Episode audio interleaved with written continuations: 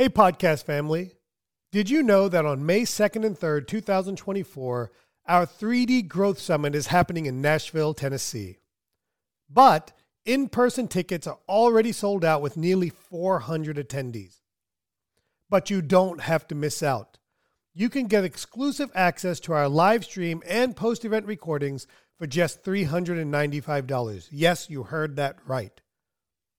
For a single fee, you and your entire dental team can learn from our industry leaders with online recordings available after the event.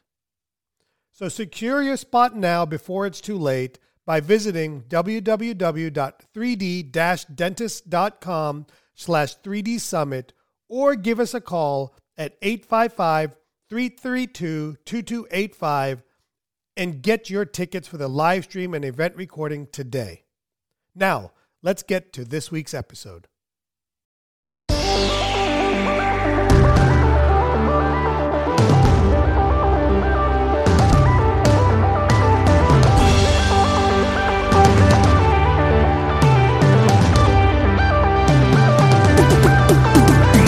Hi, Ronnie, what's up, man? You relaxed? Yeah, our first time being in any sort of podcast format or anything. What? So, I thought all you millennials are always on podcasts. yeah, you would think so, but How old are you, Ronnie?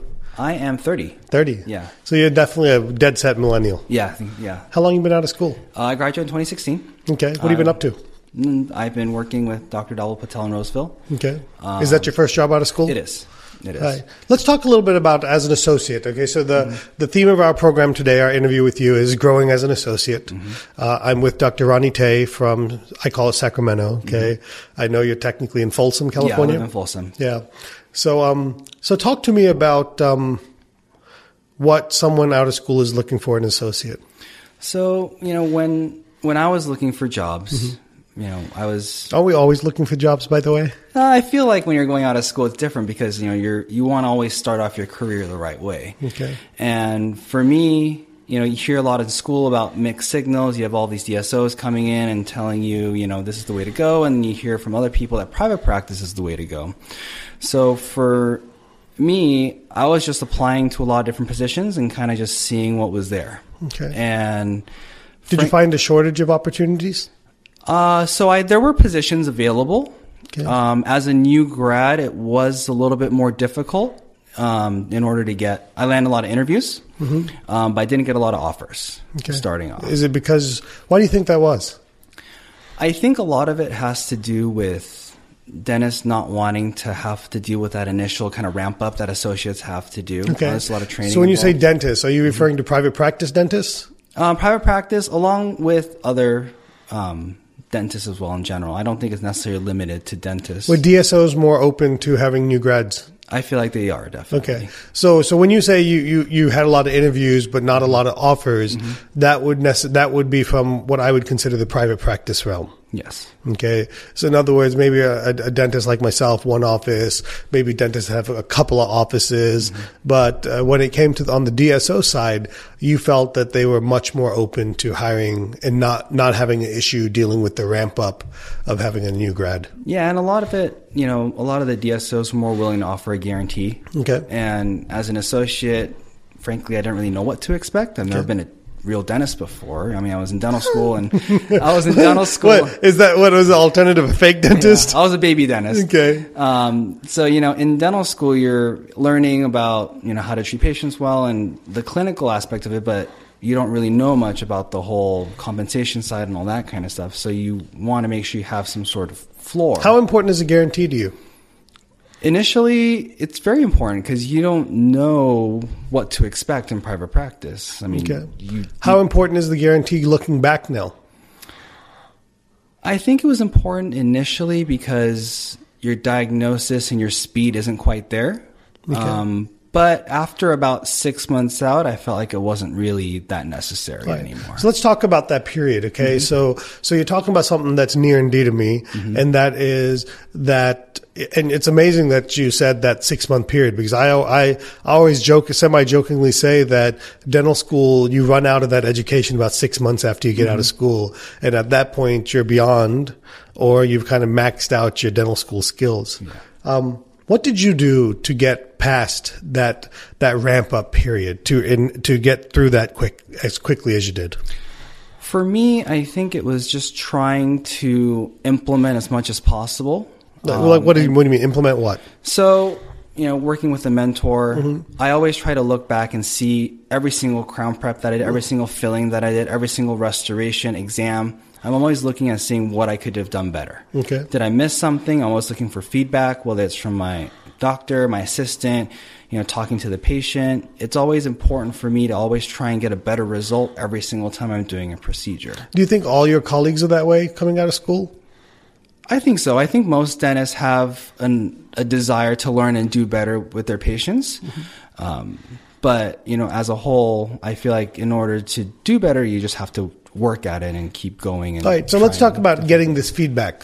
Uh, what advice would you give to a uh, an associate or one, you know, nine month out of school? At this point, they'd most of them be seven, eight months out of school, uh, or even one year and seven months out of school. What advice would you get give to them to get past that ramp up period a little quicker? What could you have done differently looking back to get through that quicker? I don't know if there's anything that we necessarily could have done to get through it quicker because when you're doing your first 50 crowns, your next set of 50 crowns after that's going to be better. It's mm-hmm. going to be faster. It's going to be more efficient. But I think just taking the time and slowing down initially and focusing on doing things correctly mm-hmm. rather than doing things quickly. Okay, so that's efficiency versus effectiveness. Yes. Okay. Yes. And I really think being efficient, trying to, you know, not change your burs every 10 seconds mm-hmm. and trying to do, you know, adequate occlusal reduction the first time or trying to make sure you're being thorough when you're doing and doing everything in a s- set sequence and trying to be efficient about it and knowing that the more times you do something a certain way, the speed will come. How much do you think technology played a role in your uh, ramp up period? It played a huge role. Talk to me about that. um, you know, we we use a lot of CEREC. We don't use it for everything, but with CEREC, there's no hiding your restorations. If Or your- or your preparations. Your preparations, sorry. If you're under reducing, the software is going to tell you. If you have a sharp line angle, the, the software is going to tell you. It's very unforgiving in that sense. But each time you have your rest, your preparation blown up 20 times, you can see every single imperfection. in You can see your burr marks. yeah, you can see everything. You can see your margins, like what you mm-hmm. thought was smooth is not so smooth. Yeah. And even to this day, you know, I still see some spots where I could have improved better, but you know, working on that and being able to put two and two together on the actual preparation versus what I'm seeing in the mouth, that's something that's helped me significantly. So one of the things I always talk to, or I hear, and, many of my colleagues talk about for a new dentist is to gain confidence. Mm-hmm. And what I often hear them talking about is gaining confidence in the clinical arena, mm-hmm. but I don't ever hear enough about gaining confidence in the communication mm-hmm. arena. In other words, gaining patients' trust, what I call diagnosis skills. Okay. What advice can you give somebody on that? How did you, or have you, even gained more confidence in the diagnosis and the uh, patient communication aspect? I feel like that's the most important part of it all. Um, you can't do any crowns if nobody's do, nobody wants you to do their crown. Yeah, they don't trust you to do it. Exactly. And, you know, my philosophy is always be genuine Mm-hmm. with the patient. Treat them as if you're treating your mom, your sister. I know it's cliche, Right. but patients can sense when you're trying to sell them something versus when you're trying to educate them on what they need, you know, what's going on in their mouths.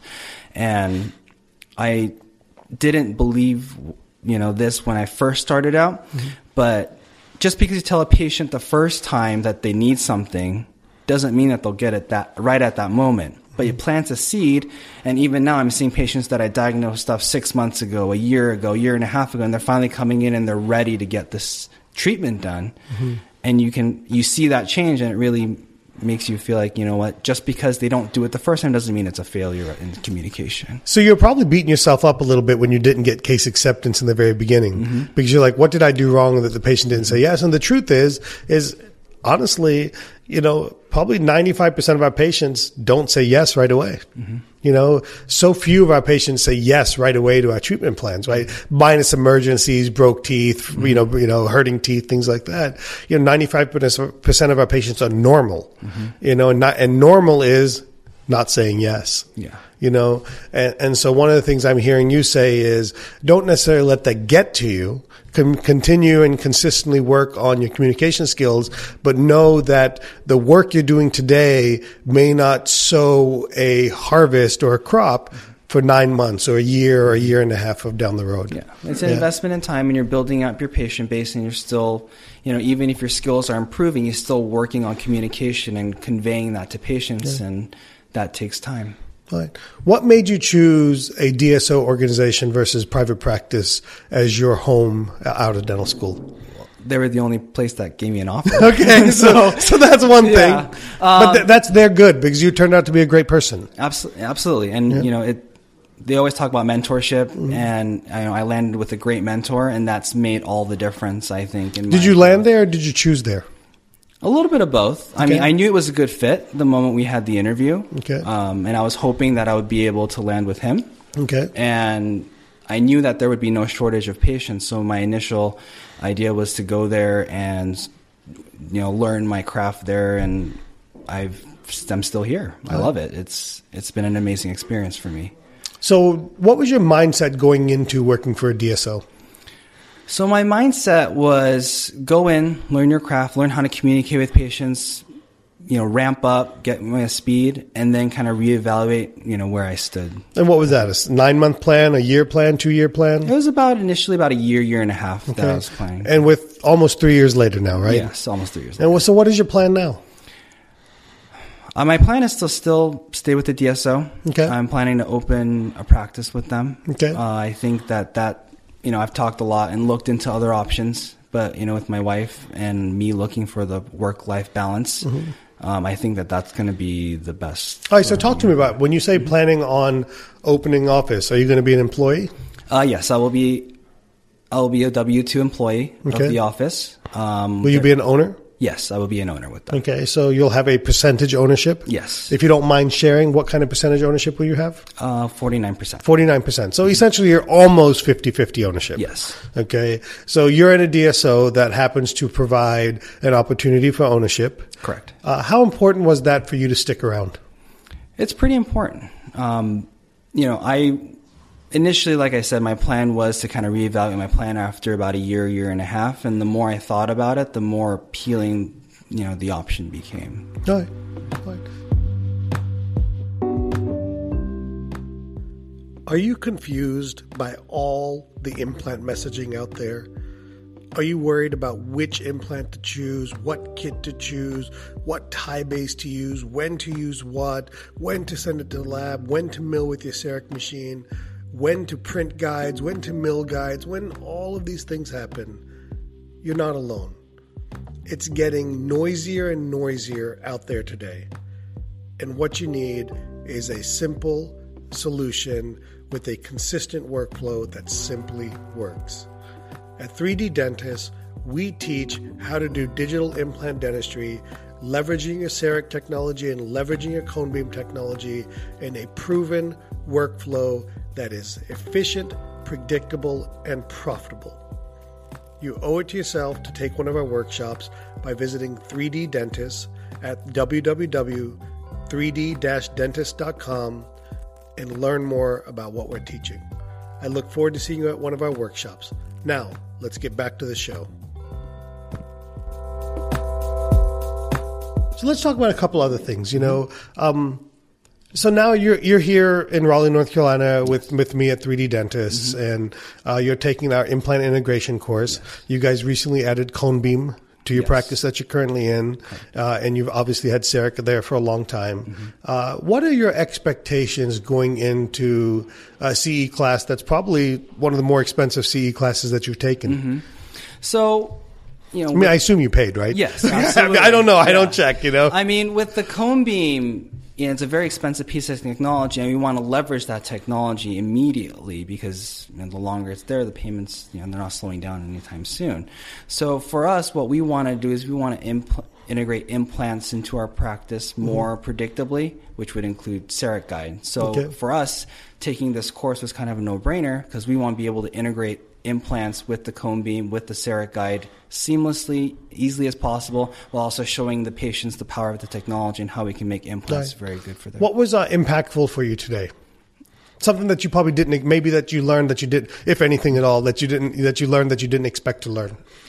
the workflow when simplified Mm-hmm. it gets very intimidating at first because there's so many different buttons there's so many different ways to navigate around the software you're not really sure where to start um, but you manage to distill everything into a very simplified protocol that makes it very almost simple Yeah, i would it say is simple. I mean, that's what I think about the the Dentsply Sirona workflow is Yeah. that it's pretty simple. It, it, it's it's at the core of it. It's it's a very efficient and effective uh, workflow. Mm-hmm. Yeah. What else about the class today? um, the small classes, you know, having the hands-on with the teachers and being able to do everything. You're mm-hmm. very much a believer in letting everybody, you know, make mistakes in the software and Yeah. learning that way rather than just holding your hand and guiding you through, which I feel like is the best way to learn. Yeah, you got you got you got to click the wrong button. It's like it's like when people say, "Hey, well, what happens if I do this?" I'm like, "Click it and let's see, let's find out." Yeah. you know, don't be afraid. It's my computer. mess up my computer. Don't go home and mess up yours. You know, that's awesome. So, what's next for you? What's next for Ronnie Tay? What, what do you What are your goals clinic? Let's talk clinically now. Mm-hmm. What are your goals clinically? So clinically, I know that I've always wanted to add implant placement to my. So, are you currently placing implants? I am placing some. okay, define Um, some. What does some mean? I've placed two. Okay, so far. Like literally some. Yeah, literally some. um, but you know, I knew that I wanted to go down this path. So about a year out of school, I took the Gordon Christensen Oral Surgery Secret to Dr. Corner Okay. because I knew that in order to place implants, I need to learn how to take out t- teeth predictably, graft the sides predictably, Okay. and make sure I have nice healed ridges. Okay. And then this summer, I'm going to be taking implant pathway. Okay, I with Justin. That's great. Yeah. Dr. Moody. Uh, I started session one online. Okay. And then I'll be taking the rest of the course. And then you go out to Phoenix and do that. Absolutely. So let's talk about the investment in all of this. Mm-hmm. How, none of none of this stuff is inexpensive, right? it's not. Okay, and and and none of this is the stuff that's provided by your DSO. No. Mm-hmm. Now you guys have good education provided by your DSO. You happen to be with one of the top two or three DSOs Mm-hmm. from a quality perspective, in my opinion. Um, and what goes into that thought process? Because what I've my experience, the reason I ask, uh, excuse me for a second, uh, the reason I ask is what I've seen. My experience has been that DSO associates often only get DSO training. Mm-hmm. They very rarely, from just from a pure economic perspective, look outside of that. Well, in my opinion, you, you get what you pay for when it comes to education. And you need to do your research. You need to really believe in the instructors. Mm-hmm. And from everything I've heard about Implant Pathway and your courses, mm-hmm. you know, I've been listening to you for years. Well, you have a um, biased person in Dhaval, so I, that may be true, but in in taking these courses, yes, there's an initial investment, Mm-hmm. and you know we're not going to be able to do some of the things with the money that we my wife would have preferred us Yeah. do, but when you look long term, this is something that I'm using for the rest of my career, Yeah. and I can eat. You know, with my um, extraction course, I got an immediate return on investment on that. because we have lots of patients that need extractions. Yes, and you know, being able to integrate that makes it more convenient. Then I can see how big of a service it is, and adding implants to that's not going to help my patients, but Mm-hmm. it's also going to help my production go up, and eventually it's, it's going to pay off very, very quickly. Yeah. Let's talk about. So you you've mentioned that you want to do implants. Do you think that you would be do you you would be as excited about implant dentistry without the technology? I don't think so because it it all as an associate and having very little implant experience. Implants are a little can be a little bit scary. You know, there's sinuses, there's nerves. You don't know if you're going to go I- out. We know we went through the class that the sinus was the least important Yes, yes. vital structure. I would prefer that you say the nerve first, but yeah. yeah, but in dental school, the sinus is the black hole. so right. you- you but it literally is. That you can mess with it though. Yeah. yeah. But you know, for the technology takes away a lot of the guesswork. Yeah. Um, you can plan with more confidence. You can tell, look the patient in the eye and say, "I will not hit." With great confidence that I'm mm-hmm. not going to hit anything. Unless I'm stupid and do Yes. something badly. Yes. And at that point, you deserve to sue me. But you know, 98% of the time, this is going to go perfectly where I want it to go, very predictably, and it's going to give you a good restoration, a great prosthetic position, while also respecting all the uh, Yeah. anatomy. All right, that's good. So, so what? What else? What is okay? So after you conquer implants, mm-hmm. do you have a? How far out? Let me ask you this: mm-hmm. How far out do you personally plan your CE or your your goals, not necessarily the specific CEs, or mm-hmm. let, us ask the question in a couple of ways. How far do you plan out your specific CEs you want to take, and how far do you plan like what's next, or what what branch of dentistry after implants is next? So I haven't necessarily planned out a lot of what I wanted to do. I knew I wanted to get an implant, so I mm-hmm. did the extractions. We happened to be purchasing a cone beam, mm-hmm. so I sped up you know my implant training because I knew that that was something that I wanted to integrate, and with a cone beam, it would allow to me to make that transition a little bit easier. Um, but next, I think I also want to get better at my restorative dentistry. So Okay. I've been focusing to this. And what does that mean, restorative dentistry? just the quality of dentistry. I want to, Okay. you know, Are you I- doing bad dentistry now? Not necessarily, but I feel like I could always improve. Like when people say I want to improve my quality, I'm like, Wait, are you doing bad dentistry today? No, it's not necessarily doing bad dentistry, but I, I, I guess the dental school in me is always I want to do better. Yeah. Um, so seeing some of the work, like next year, I want to take the um, um, complex restorative course by Strupp and Brum Okay, in yeah. Clearwater. Um, that's a course I wanted to go this year, but with all the CE that I'm taking this year, I was a little bit tapped out on funds. But So you've thought about more than just this year. You thought. Yeah. about next year. yeah, and okay. you know, I wanted to take courses that have an immediate ROI because Mm-hmm. I am investing this And How do you determine what's the immediate ROI? Is it what what's what like people say that all the Mm-hmm. time, but what what are you what what what are you determining that from? Well, with this, for example, with this, with the extraction course, I was able to go back on Monday, take out teeth with more confidence. But did you know that before you took the extraction course that you had patients that needed extractions? Yes. Okay. Yeah, we were getting a lot of patients with extractions, and I was able to do it, but not to the same Okay. level that. Did Do you know that you have patients that need implants already? Yes. Okay. So that makes you confident that implants is a good place for you. Yes. Do you know that you have patients that need complex restorative?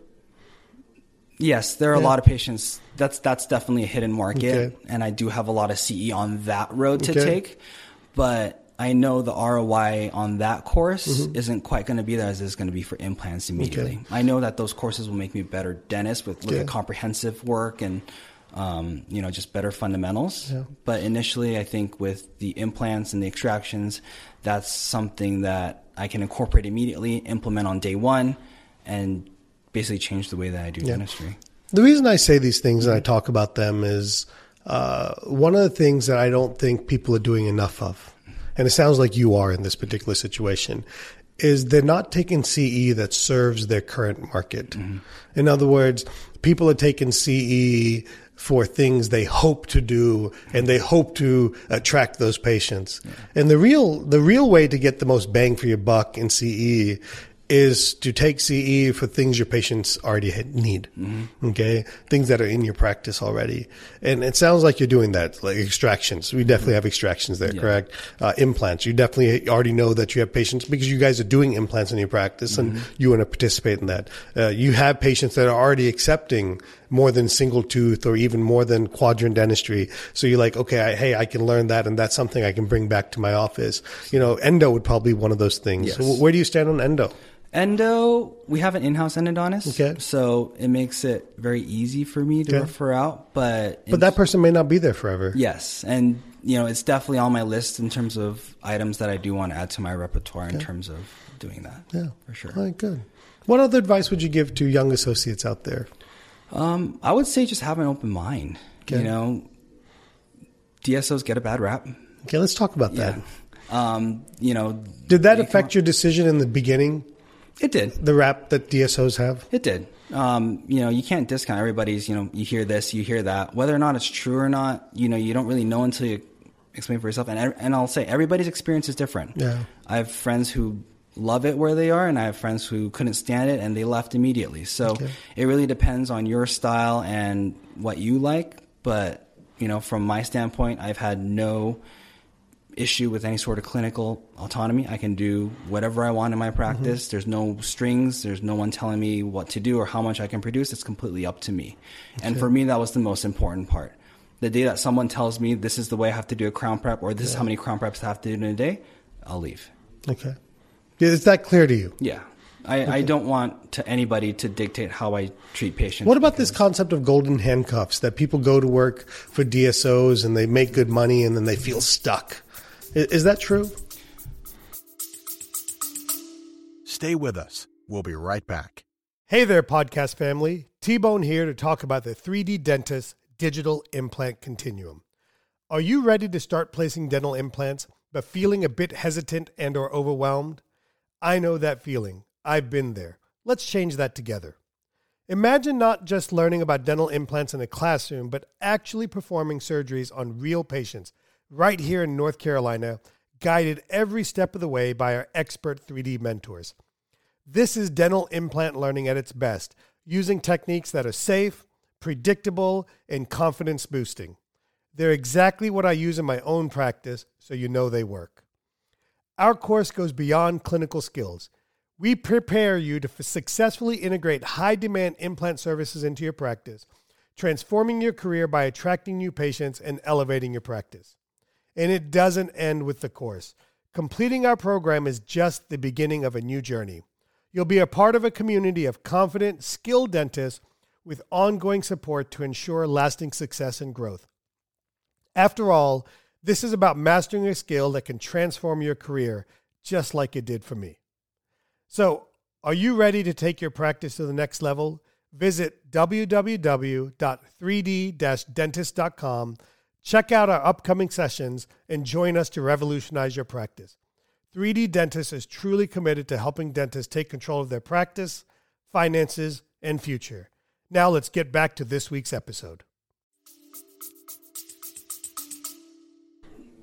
I feel like if you're in any position, you're never you can always leave.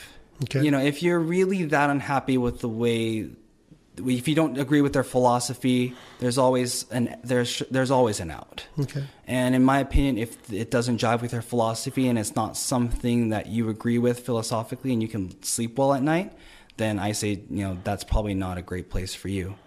But for me, knowing that, you know, I can do great dentistry, I can serve my patients well, and also in, improve my clinical dentistry, I feel like that's definitely something that I can sleep well at night with. While we're still on the topic of DSOs, um, not all DSOs are created equal. Okay. And not everybody understands that some DSOs are actually quite good. Some DSOs are actually quite bad.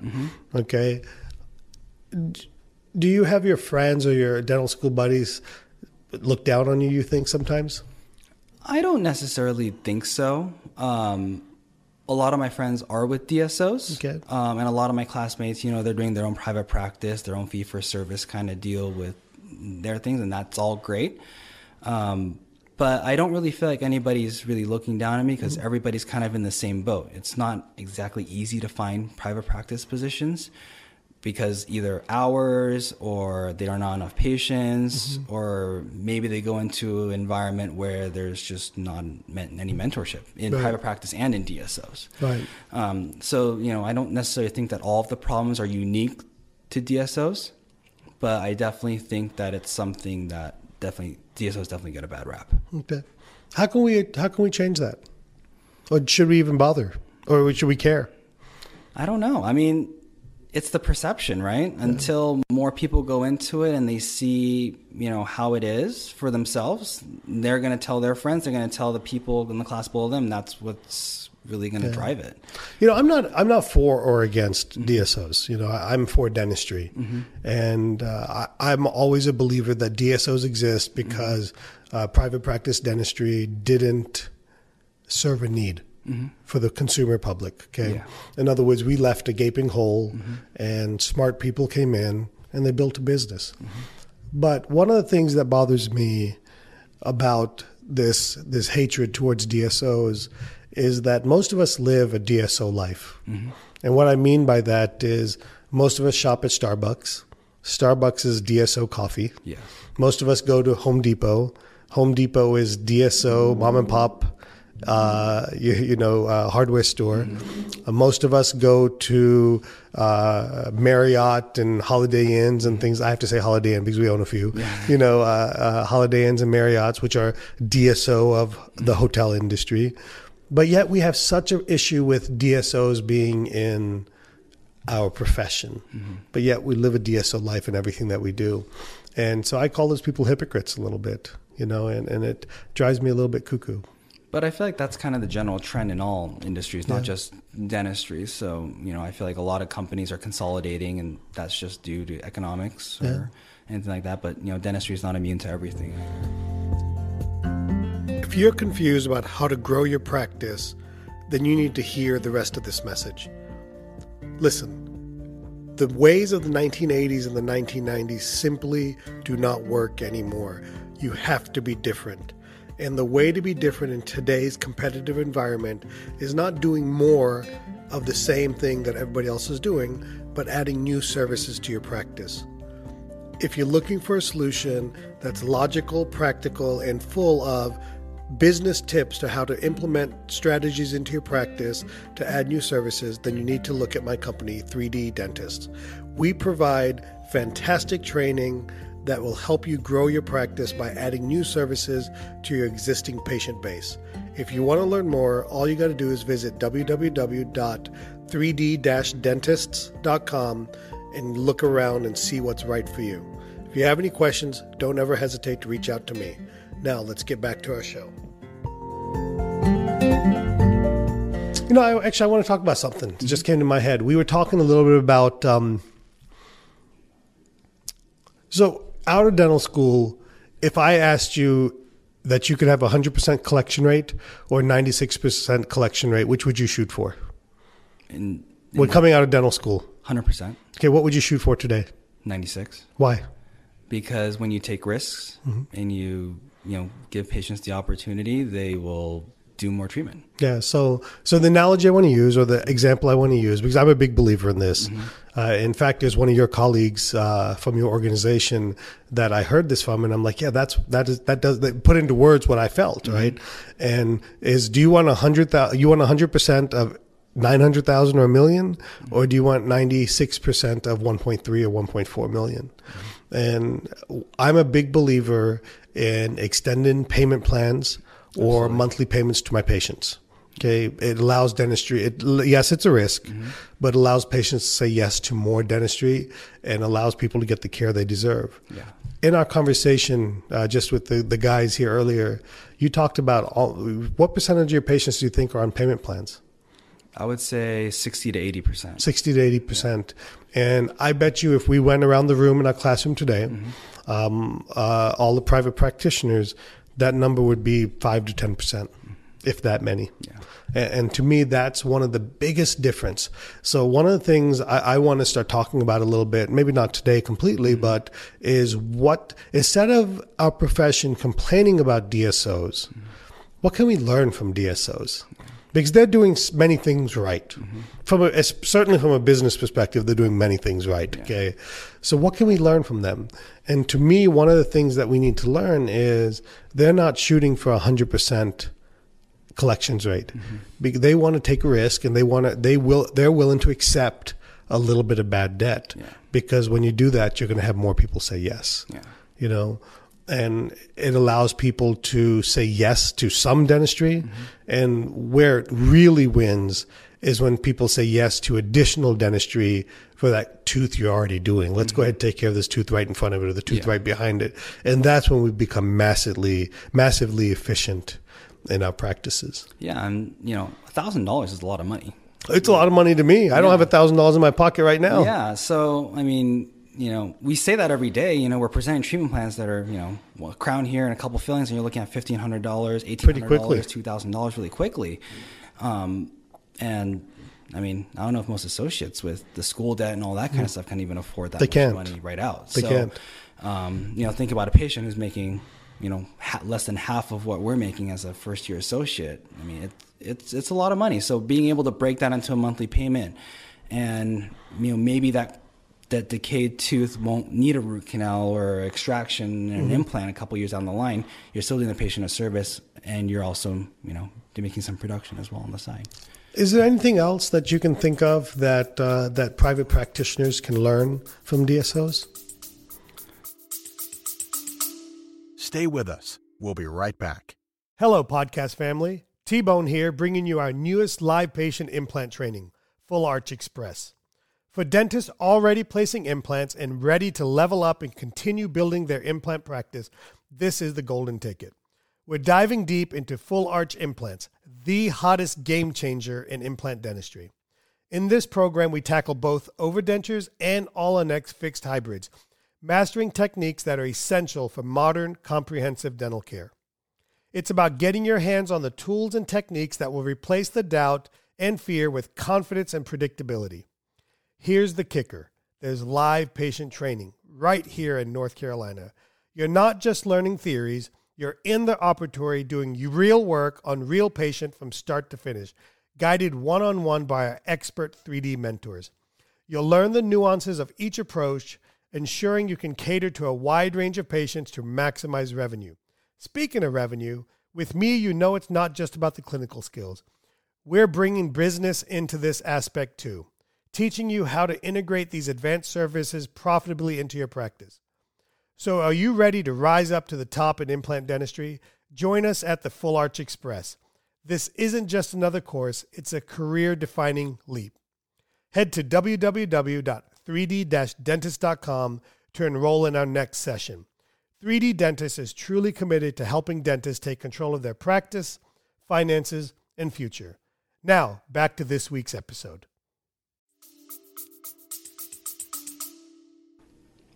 I think a lot of dental students want to go to private practice, mm-hmm. but I don't think that there's really a lot of spots. Okay. And you know, when I say that, yes, do dental students want to go to the main big cities, and we're always talking sure. about an availability. But that's where the issue. DSOs are, by the yeah. way. But you know, there are spots everywhere. But when I was applying for, and I'm speaking anecdotally, of course. Right. When I was applying for that's such a dental school word, by the way. um, but when I was applying for positions, you know, I got a couple callbacks from private practice, and I got no offers. Okay. So you know, whether or not that was because I was new, or whether it's because they weren't willing to take on another associate, whether they couldn't give me, you know, more than one day a week, you know, mm-hmm. here or there. Um, I feel like that's kind of the major issue. Is more private practice dentists would be, you know, taking, giving these spots to dentists, and you know, keeping that private practice yeah. cycle going. We'd have less dentists, yeah. dentists going. I think really what you're saying is. Um, private practice dentists need to take a little risk with, with hiring new grads. Yeah. Yeah. And we might find diamond in the roughs like Ronnie Tay, right? Maybe. Uh, you know, you might, right? Mm-hmm. But sometimes you're gonna not find diamonds in the mm-hmm. roughs. And you know, I'm a, I'm the I'm probably the best example of not finding diamonds in the rough with associates. But um, what I'm unwilling to do is give up. You know, and and because I know in the long run, it's like I'm convinced that as private practitioner myself, the only way that I'm going to compete and survive or thrive. I shouldn't say survive. The only way I'm going to compete and thrive in an environment where DSOs are growing is to learn from them. Yeah. And that's going to be multi doctor practices. Mm-hmm. At some point, bringing in specialists. Mm-hmm. At some point, being able to create an environment where you can provide high quality dentistry mm-hmm. in a single location. And, you know, the saying that drives me crazy amongst dentists is well you become a jack of all trades and master of none. And i mm-hmm. think that's total bs i think we've reached a point today where you can be a very good master maybe not a true master, okay, like a sensei or whatever, yeah. right? I don't know what those words mean necessarily, but you can be a very good master of a lot of procedures now. Mm-hmm. And a lot of that is revolves around technology. Yeah. Technology is the democratization of dentistry. Yes. You know, it, it makes what I would have never thought of doing, you know, three years out of dental school. Mm-hmm. I would never have the guts yeah. to say I want to place implants. Mm-hmm. But times have changed. Yeah. You know, and, and, today it's not unusual for for dentists straight out of school mm-hmm. to invest in technology, uh, to take a risk mm-hmm. in technology, and to uh, start placing things that that used to have to wait ten or fifteen years to do. Yeah, and you know, by no means am I going to planning to take on cases that are out outside of my comfort zone. You know, but we still, will because yeah. we, sometimes we don't know what our comfort zone is. We have to learn. Yeah, but I, I you know, I like to be more guarded with yeah. these kind of things. But you know, that's the, what I used to say. the technology allows you to take the guessing work out of it yeah. to make sure that you're giving the patient a good restoration. What do you think about the case I did today? I thought it was good. It was really good. It was very cool to see someone doing it live, and you know, how long did it take me of actual work time? Probably 15, 20 minutes. And what did I do? To extract section the bridge. Mm-hmm. You extracted the teeth. You How many teeth? Two teeth. Two teeth. Okay. Uh, you place an implant. Okay. You place the um, the scan body. body, and we grafted. And you grafted. Yeah. Uh, with the and I took body. my final impression. And then you also put scan bodies on Other implants on that we had already other done. implants, and you uncovered a couple of Yeah. implants as well. Yeah. All in like 20, probably 20, 22 minutes, Yeah. that ballpark. And to me, that's all about technology. Yes. Because uh, the work was done in advance. Yes. You know, the work was done, as you guys learned today, through the planning phase and the guide phase and the restorative phase and virtual wax ups and kind of knowing where things are going to go. And that's real, where the work was really done at today. Yeah, absolutely. Oh, that's awesome. Not so bad, was it, to come No, on? It was. What can I help you with? What questions may you have that uh, that I can help you with? I don't know. I've listened to so many of your podcasts. Okay. I feel like So I'm a, like I'm a, I'm a broken record. I say the not same necessarily thing. a broken record, but I mean, you always have wisdom to offer. But what are you struggling with? I feel like I could always get better with case acceptance. I talk, let's talk about that. What is that? What do you mean by that?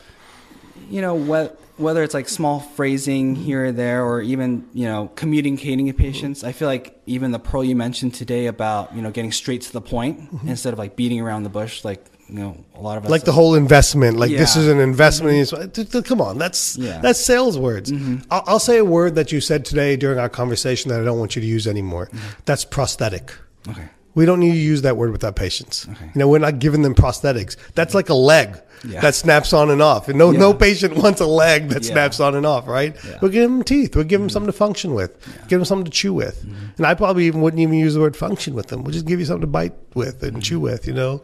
I, you know, I think case acceptance because you have, I can see that you have the demeanor. Okay. You have that heart to do good.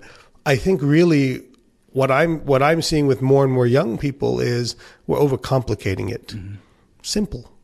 Talk to people in their language. Mm-hmm. You know, talk to people on a everyday language. Like I don't I don't say you have interproximal decay. Mm-hmm. Like you have a cavity between your teeth. You know, you know, just things like that, things that aren't dental school. Okay, I think the more we can do that, the better. I think simple things like phrases like, "Mrs. Jones, if you were my mother," assuming their mother's age. Yeah. Okay. Uh, don't say that to a 30 year old. Okay. uh, when you're you yourself at 28. Okay. Or 29. You know. But if I if you were my mother, if you were my sister, if you were my brother, if you were my father in the chair, this is what I would recommend for you. You know, I think little things like that. It's the little things. Uh, some of the things I mentioned today was words matter. Yes. Yeah, words are important. The things we say to people matter. You know, and I think we got to work on our words. Absolutely. We got to work on talking less. We got to work on talking slower. Not slow, but slower. We got to work on asking people if they have questions. You know, And even something as simple as, you know, when you asked, you know, how much does your implant cost? Yeah. And then we're going into, oh, the extraction costs this, the bone graft costs this, Mm-hmm. the abutment costs this. Well, if you need a custom abutment, then it's actually going to cost this. But then if you need implant versus just, it's going to be $3,500. Whatever the number is, Whatever right? the number is, you know. Yeah. But just having a single fee just immediately simplifies the process and makes it easier for everybody. yeah. Because even for us dentists, the numbers sometimes can get a little bit overwhelming. Yeah. So I, I can't imagine how it'd be for the patient. And then it can be overwhelming for your team members. Yeah. Yeah, all those things. Look, Ronnie, I think you're going to do great with all this technology. We appreciate you investing in 3D dentists to come out and do it. Not just the money that it takes to take the class, but the Saturday and Sunday and the Friday flying here and stuff uh, that you took away from your family and your wife. Uh, and they're probably the weather is probably better in Sacramento than it was here. So Yeah, it's a little bit rainy, and I was hoping it wasn't going to be as rainy when I came out here. But you know, thank you for having me. You know, Yeah. you, your courses are awesome, and Yeah, I you know, appreciate they re- that. They're really distilled down to the essence of what you need to know without overcomplicating things, and I feel like that's the value. well, I'm, o- I'm only so smart, so I can't teach. I can only teach as smart as I am. So thanks, Ronnie. no problem. Thanks for having me. Play anytime. If you've taken sleep apnea training to only get back to your practice and not be able to reap the benefits, then you need to listen to this message. I've teamed up with Dr. Aaron Elliott, and we provide a level one sleep training that's focused on implementation. It's not focused on all the science, it's not focused on all the things that could possibly go wrong or go right. It's focused on how do I get my team on board and how do I make this a part of my practice that's not complicated. So, if you're looking for sleep apnea training that just gets you started, that's down to business, that's not full of any fluff, then you need to take a level one implementation program. You can find out more by visiting www.3d-dentists.com and look for our sleep apnea implementation program. We look forward to seeing you at a seminar soon.